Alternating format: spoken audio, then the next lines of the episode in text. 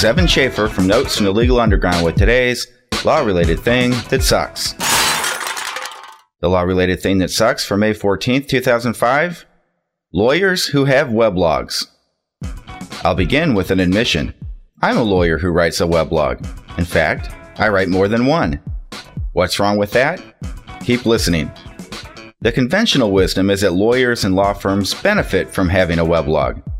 At the group weblog called Between Lawyers, for example, there have been a number of posts lately about the benefits that accrue to lawyers with weblogs.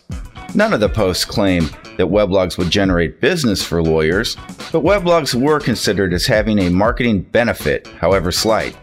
Another lawyer with a weblog, Kevin O'Keefe, has even suggested that lawyers have a moral obligation to blog. That's the conventional wisdom. Who disagrees? In an article for TechnoLawyer's Fat Friday newsletter, a patent lawyer from Virginia, Kevin Grierson, took issue with the idea that lawyers should have weblogs. Here's an excerpt. Quote, the importance of blogging has been overblown by its proponents, who are invariably bloggers themselves. Are people really going to want to hire a lawyer because the lawyer has a blog? Frankly, I think not. If you write poorly, you'll like as not drive off more potential clients than you bring in. If you write well but infrequently, people won't keep checking back, and you might as well just put links to articles you write on a web page. Even if you write in your blog well and often, potential clients will wonder when you have time to provide more individualized client services, i.e., billable work. End quote.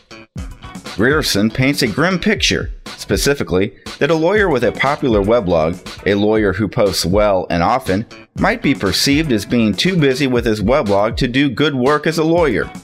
Forget the positive marketing effect of weblogs, in other words. Weblogs might have a negative marketing effect. Even though a lawyer with a weblog can use it to get his name and his ideas to the top of the most popular search engines, it doesn't matter.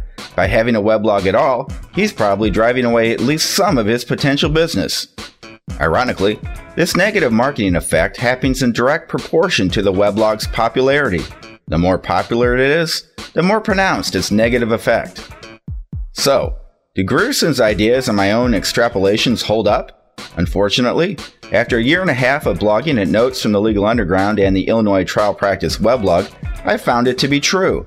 Most people don't understand how easy it is to set up and post to a weblog. As a consequence, they assume that a lawyer with a weblog must not be very busy working as a lawyer and, therefore, must not be very successful. It's why I've been reconsidering my own approach to weblogging. What's the answer? I don't know. A lawyer could use a weblog to brag about his financial successes, but this would most likely drive away readers. A lawyer might post less frequently, or in a dry, impersonal style, but then you wouldn't really have a weblog at all. A lawyer could hide his weblog inside a more traditional looking law firm website, but why have a weblog if you need to hide it? Weblogs as playgrounds for the weak minded. I don't buy it myself, but there are many people, I think, who would say the idea has merit. It means that lawyers who are drawn to weblogs, lawyers who like to write, for example, or who like to participate in the community of other weblogging lawyers, will have to accept that their choice comes with a price. Not only the monthly fee they're paying to their hosting company, but a possible loss of business when their potential clients or referring lawyers don't understand weblogs and decide to take their business somewhere else. If I'm wrong, that will be a good thing. In the meantime, however, weblogs written by lawyers will have to be considered today's law related thing that sucks. But frankly, I'm not sure. This Legal Underground podcast was brought to you by the law firm of Schaeffer and Lamere, a class action, mass tort, and plaintiff's personal injury firm in which I'm eager to point out only one of the principals posts to weblogs. Learn more at www.riverbendlaw.com. For more legal education, or to subscribe to the Legal Underground podcast, visit Notes from the Legal Underground at legalunderground.com. It's a weblog that asks the question, why are lawyers so stuffy?